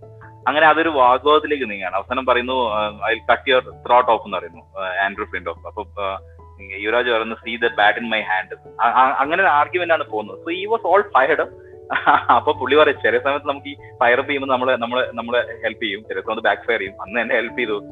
ഞാൻ എനിക്ക് എനിക്ക് അന്നത്തെ അപ്പോഴത്തെ മൂഡിൽ ആറ് ബോൾ എങ്ങനെയെങ്കിലും അടിച്ച് സ്റ്റേഡിയത്തിന്റെ പുറത്ത് കിടന്നു മാത്രമേ ഉണ്ടായിരുന്നു നോ പ്ലാൻ പക്ഷെ അപ്പുറത്ത് ഗാംഗ്ലി അപ്പുറത്ത് ധോണി ഉണ്ടായിരുന്നു. ധോണി മികച്ച പിന്തുണ പിന്തുണ വന്നു. അതായിരുന്നു. സി നമുക്ക് തൊണ്ണൂറുകളിൽ നമ്മൾ നേരത്തെ പറഞ്ഞ നമുക്ക് അങ്ങനെ ഒരു ക്യാപ്റ്റൻ ഉണ്ടായിരുന്നില്ല. നമ്മൾ മൈക്കിൾ സ്ലേറ്ററും അലൻ ഡൊണാൾഡും മെഗ്രാത്തും ഒക്കെ നമ്മളെ ബോൾ നമ്മുടെ ഫീൽഡേഴ്സിന് നമ്മുടെ ബാറ്റ്സ്മാൻമാരെ വളരെ മോശമായ രീതിയിൽ സ്പ്രെഡ് ചെയ്യുന്നു. പക്ഷെ നമുക്കത് മോശമായിട്ടാണ് തോന്നുക. കാര്യം നമ്മളുടെ ഒരു നമ്മളുടെ ഒരു അപ്രോച്ചിലോ നമ്മളുടെ ഒരു നമ്മളുടെ ഒരു മെത്തേഡിലോ ഒന്നും എന്നൊരു ഒരു നാച്ചുറൽ ആയിട്ട് വരുന്ന സംഭവമല്ല. ശ്രീ- ശ്രീശാന്തിന്റെ കാര്യം എടുത്ത് പോയി കഴിഞ്ഞാലും. അതൊക്കെ വളരെ നമുക്ക് വളരെ ഒരു ആർട്ടിഫിഷ്യൽ ആയിട്ട് ഫീൽ ചെയ്യും സ്ലെഡ്ജ് ചെയ്യുമ്പോൾ. എന്തുകൊണ്ടെന്ന് വെച്ചാൽ നമ്മുടെ അങ്ങനെ ഒരു സ്ലെഡ്ജിങ്ങിന്റെ ഒരു ഒരു ബ്ലഡോ അല്ലെങ്കിൽ ഒരു അങ്ങനെ ഒരു ആറ്റിറ്റ്യൂഡ് നമുക്കില്ല. പക്ഷെ ഒരിക്കലും ഓസ്ട്രേലിയക്കാർ അങ്ങനെയല്ല. അവർ ബേസിക്കലി നമ്മൾ അവിടെ പോയി കളിച്ചു കഴിഞ്ഞാൽ അവിടെ പോയി അവിടുത്തെ ഡൊമസ്റ്റിക് ക്രിക്കറ്റിന്റെ ഇന്റർവ്യൂ ഒക്കെ എടുത്തു നോക്കിയാൽ നമുക്ക് മനസ്സിലാവും. അത് കേൾക്കും മനസ്സിലാവും. അത് അവിടുത്തെ സാധാരണ സംഭവം. നമ്മളവിടെ പോയി ഏത് ഗളി ക്രിക്കറ്റ് കളിച്ചു കഴിഞ്ഞാൽ നമുക്ക് ചീത്ത കിട്ടും. നല്ല നല്ല രീതിയിൽ ചീത്ത കിട്ടും. അത് അവരുടെ that is in their blood അത് അവരുടെ സ്ട്രാറ്റജിയാണ് അതിൽ അത് സ്റ്റീവോ തന്നെ പുള്ളിയുടെ ഓട്ടോബയോഗ്രഫിയിൽ പറയുന്നുണ്ട്. ഔട്ട് ഓഫ് മൈ കംഫർട്ട് സോണിൽ പറയുന്നുണ്ട്. ഈ ഒരു വൈറ്റ് ലൈൻ ഫീവർ എന്ന് പറഞ്ഞൊരു പ്രോസസ്സിനെ കുറിച്ച് പറയുന്നുണ്ട്. ബൗണ്ടറിക്കുള്ളിൽ അവർ ജയിക്കാൻ വേണ്ടി എന്തും ചെയ്യും. എന്തും ചെയ്യുന്ന വെച്ചാൽ ഈ ഗെയിമിനുള്ളിൽ നിയമം അനുവദിക്കുന്ന ഏതറ്റം വരും അത് കളിയാക്കലാവാം. ചിലപ്പം ചീത്ത വിളിക്കലാവാം. പേഴ്സണൽ ഇൻസൾട്ട് ആവാം. അതെല്ലാം ചെയ്യും. പക്ഷെ ഇന്ത്യക്കാർ അത് ഒരുപാട് വൈകാരികമായാണ് എടുത്തത്. അത് തിരിച്ചറിയാൻ നമ്മൾ ഗാംഗുലി വരേണ്ടി വന്നു. ആ തിരിച്ചറിയാൻ വേണ്ടി. അപ്പൊ നമ്മൾ പറഞ്ഞത് ഇതാണ് ഇന്ന് ഈ രണ്ട് ഓസ്ട്രേലിയൻ സീരീസിലെ രണ്ട് കളികളും നമ്മൾ ജയിച്ചു. ഒരെണ്ണം പതിനൊന്ന് റൺസിന് ജയിച്ചു ഇന്ന് ആറ് വിക്കറ്റിന് നമ്മൾ ജയിച്ചു. അപ്പൊ ജയിക്കുന്ന ഒരു ടീം ആണ് നമ്മളിപ്പം കളി നമ്മൾ ചില സമയത്ത് ഞാൻ ആലോചിക്കാറുണ്ട് കളി കാണാൻ പോലും നമ്മൾ മെനക്കെടാറില്ല. പണ്ടൊക്കെ ഓരോ കളിയും നമ്മൾ കാണുമായിരുന്നു. അപ്പൊ അതിന്റെ പുറയിലുള്ള ഒരു എനിക്ക് തോന്നുന്നത് നമ്മൾ ജയിക്കുന്ന ഒരു ടീമായി കഴിഞ്ഞു ഇനിയിപ്പോ ഒരു സർപ്രൈസിനോ ഒരു എക്സൈറ്റ്മെന്റിനോ ഒന്നും അതിനൊരു സാധ്യതയില്ല. അപ്പം ആ ഒരു മെന്റാലിറ്റിയിലേക്ക് കൊണ്ടുവന്നത് സൗരവ് ഗാംഗ്ലിയും അതിനുശേഷമുള്ള ആൾക്കാരാണ്. ധോണിയുടെ സമയത്തേക്ക് വന്നപ്പോൾ അത് സ്ട്രാറ്റജിയും ക്യാപ്റ്റൻസിയുടെ വേറെ തലങ്ങളിലേക്കൊക്കെ അത് പോയി. എന്തായാലും ഇന്ത്യൻ ടീമിന് വളരെ നല്ല രീതിയിലുള്ള ഒരു സമയമാണ് ഇപ്പോൾ.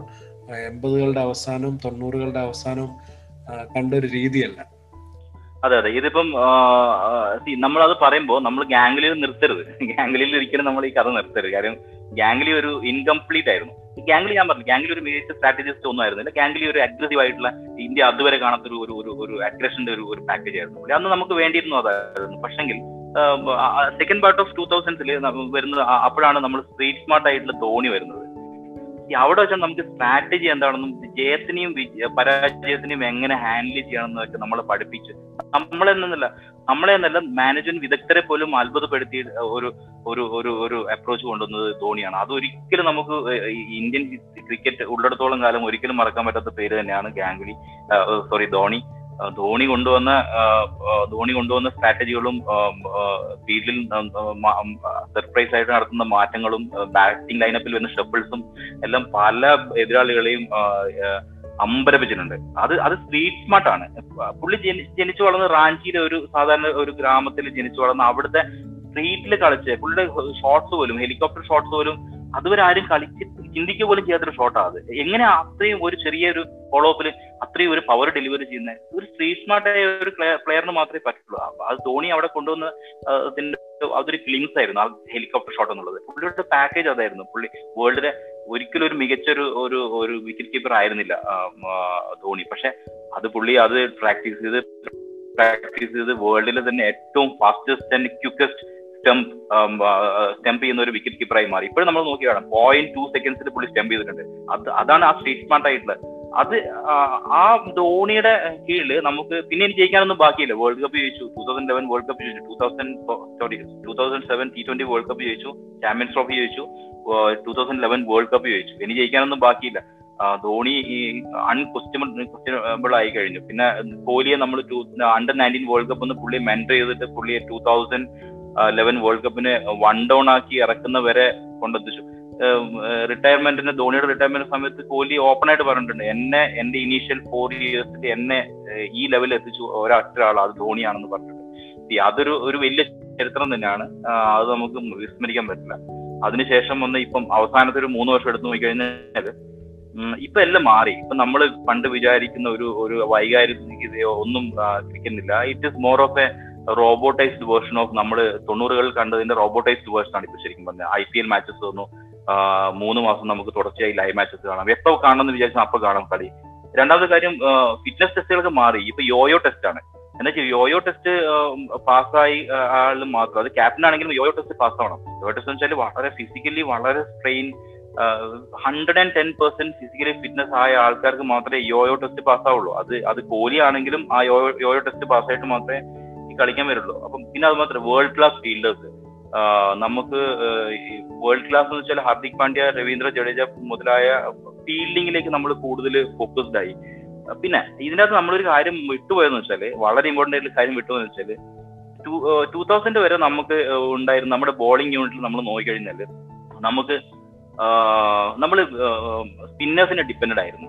നമുക്ക് ഫാസ്റ്റ് ബോളേഴ്സ് എന്ന് പറയുന്നത് കപിൽ ദേവും ശ്രീകാന്തും വെങ്കടേഷ് പ്രസാദൊക്കെ മാത്രമേ ഉണ്ടായിരുന്നുള്ളൂ. പക്ഷെ നമ്മൾ ടൂ തൗസൻഡ് എത്തിയോടെ കഥകളൊക്കെ പതുക്കെ മാറി തുടങ്ങി.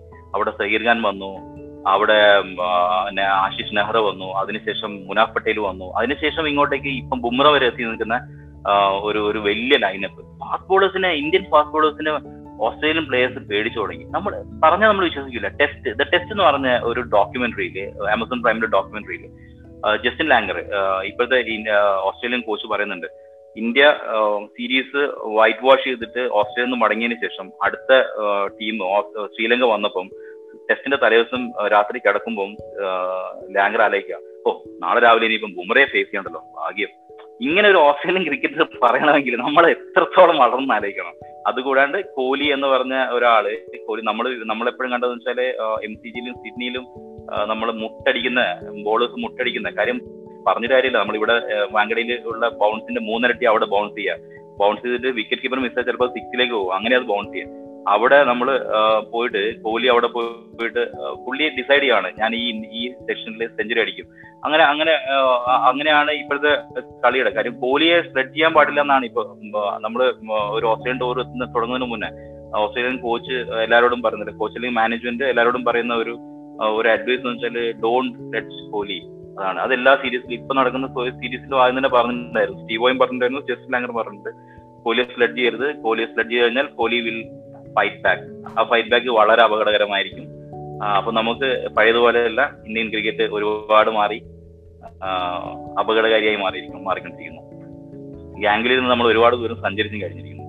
അപ്പൊ ശരത് നമ്മൾ പറഞ്ഞ എത്രേ ഉള്ളൂ. സി കെ നായിഡു അല്ലെങ്കിൽ അജിത് തോഡേക്കർ ഇപ്പൊ നമ്മൾ ടെസ്റ്റ് ആണെങ്കിലും വൺ ഡേ ഇന്റർനാഷണൽ ആണെങ്കിലും അവിടുന്നൊക്കെ നമ്മൾ ഒരുപാട് മുമ്പോട്ട് വന്ന് നമ്മുടെ ഇപ്പൊ ഈ കോഹ്ലിയിലേക്കും രോഹിത് ശർമ്മയിലേക്കും ഒക്കെ എത്തി നിൽക്കുന്ന സമയത്ത് എല്ലാ ക്യാപ്റ്റന്മാരും അവരവർ അവരവരുടെ റോളുകൾ അതാത് കാലത്ത് വളരെ ഭംഗിയായിട്ട് ചെയ്തിട്ടുണ്ടായിരിക്കും. പക്ഷെ നമ്മളുടെ ഒരു അഭിമാനം അല്ലെങ്കിൽ നമ്മൾ മറ്റുള്ള കളിക്കാരുടെ മുമ്പിൽ തലയുയർത്തി നിൽക്കാൻ പ്രാപ്തരാക്കിയത് സൗരവ് ഗാംഗുലിയും അതിനെ തുടർന്നിട്ട് ബാക്കിയുള്ള കളിക്കാരും ധോണി എന്ന ക്യാപ്റ്റനും ഒക്കെയാണ്. അപ്പം ഇന്ത്യൻ ക്രിക്കറ്റിന്റെ ഒരു സുവർണ കാലഘട്ടം ഇതിനേക്കാട്ടിലും ഉയരത്തിൽ വരാൻ ഇടപെട്ടെ അതുപോലെ തന്നെ ഇതേ ഒരു അപ്രോച്ച് മറ്റുള്ള സ്പോർട്സിലും ഇന്ത്യ എടുക്കാൻ ഇടവരട്ടെ എന്ന് ആത്മാർത്ഥമായിട്ട് ആഗ്രഹിക്കുകയാണ്.